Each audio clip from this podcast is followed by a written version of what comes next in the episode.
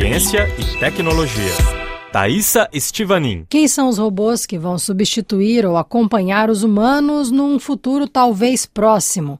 Por trás das questões econômicas que envolvem a automatização do trabalho está a indústria robótica e os avanços tecnológicos que tentam aperfeiçoar as funções cognitivas das máquinas, como a empatia, essencial para a socialização humana.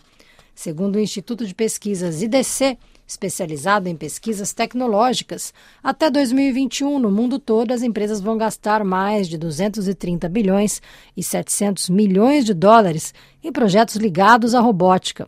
Um dos exemplos mais impressionantes deste novo mercado é o do humanoide Nadine, desenvolvido pela Universidade de Tecnologia de Singapura em 2015. O robô feito à imagem e semelhança de sua criadora, a professora Nadia Talman, é capaz de exprimir suas emoções, tem uma excelente memória, reconhece seus interlocutores e se lembra das conversas que teve com ele. Nadine é um dos primeiros humanoides inventados para interagir com os seres humanos. Ela foi criada para ser, no futuro, cuidadora de pessoas idosas. A tecnologia utilizada foi a mesma do Siri da Apple, do reconhecimento de voz. Neste vídeo publicado pela universidade, por exemplo, Nadine bate um papo com sua criadora e fala sobre a sua função. Hello, nice to see you. What is your job? I am a social companion. I can speak of emotions and I can recognize people. I recognize you, Nadia.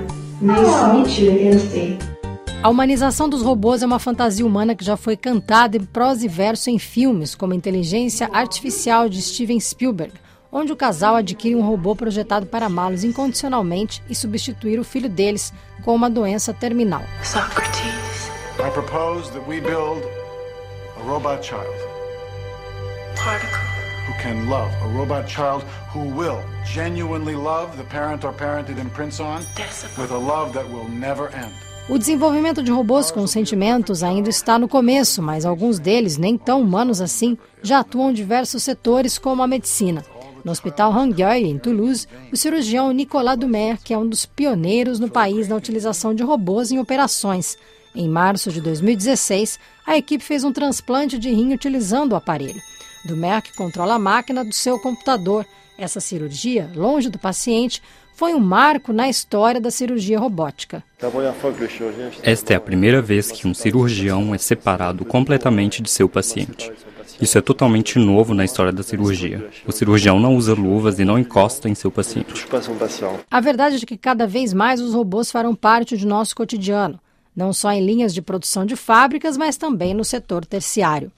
Já existem robôs recrutadores, barmans, recepcionistas, conselheiros de finanças e vendedores. Um estudo divulgado recentemente pela empresa Dell mostra que em 2030, 85% dos empregos atuais não existirão mais, justamente com o aparecimento do ser humano virtual. O pesquisador Nicolas Leroux integra o organismo France Stratégie e relativiza a questão. Ligado ao gabinete do primeiro-ministro francês Edouard Philippe, o laboratório de ideias é encarregado da construção das políticas públicas do futuro. Leroux é um especialista dos efeitos sociais da automatização do trabalho. Segundo ele, não existe um efeito de causa e efeito imediato entre desenvolvimento tecnológico e o fenômeno. Uma empresa vai automatizar um emprego se isso for economicamente rentável, se houver aceitação social e se a organização do trabalho permitir isso. Um exemplo é a automatização das caixas de supermercado. Percebemos que nem todos os fatores estavam reunidos para que isso se tornasse uma prática generalizada. No programa de hoje, nós ouvimos o cirurgião Nicolas Dumerc e o especialista em automatização do trabalho Nicolas Leroux do organismo France Stratégie.